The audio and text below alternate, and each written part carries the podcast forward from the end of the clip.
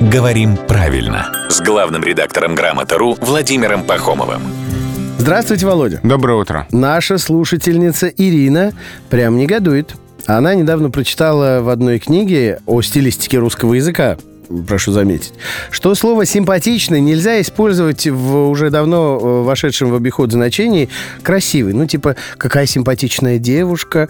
Нет, то есть смысл в том, что это симпатичный мне человек – да, а это симпатичная девушка в смысле красоты нет. О, как. На самом деле у слова «симпатичный» два значения. И второе значение «милый, привлекательный». То есть, конечно, можно сказать симпатичная девушка. Здесь э, несколько другой оттенок значения. Не именно красивый, да, а симпатичный, то есть вызывающий симпатию, милый, располагающий. В этом значении слово, конечно, употребляется. Ну, то есть Моника Белучи не симпатичная, она бомба. А... Хотя она мне симпатична А, весьма. мне кажется, на вкус и цвет все-таки. Ну, Моника? правда. За Монику, Ева. Прям, я даже не знаю, изгоню.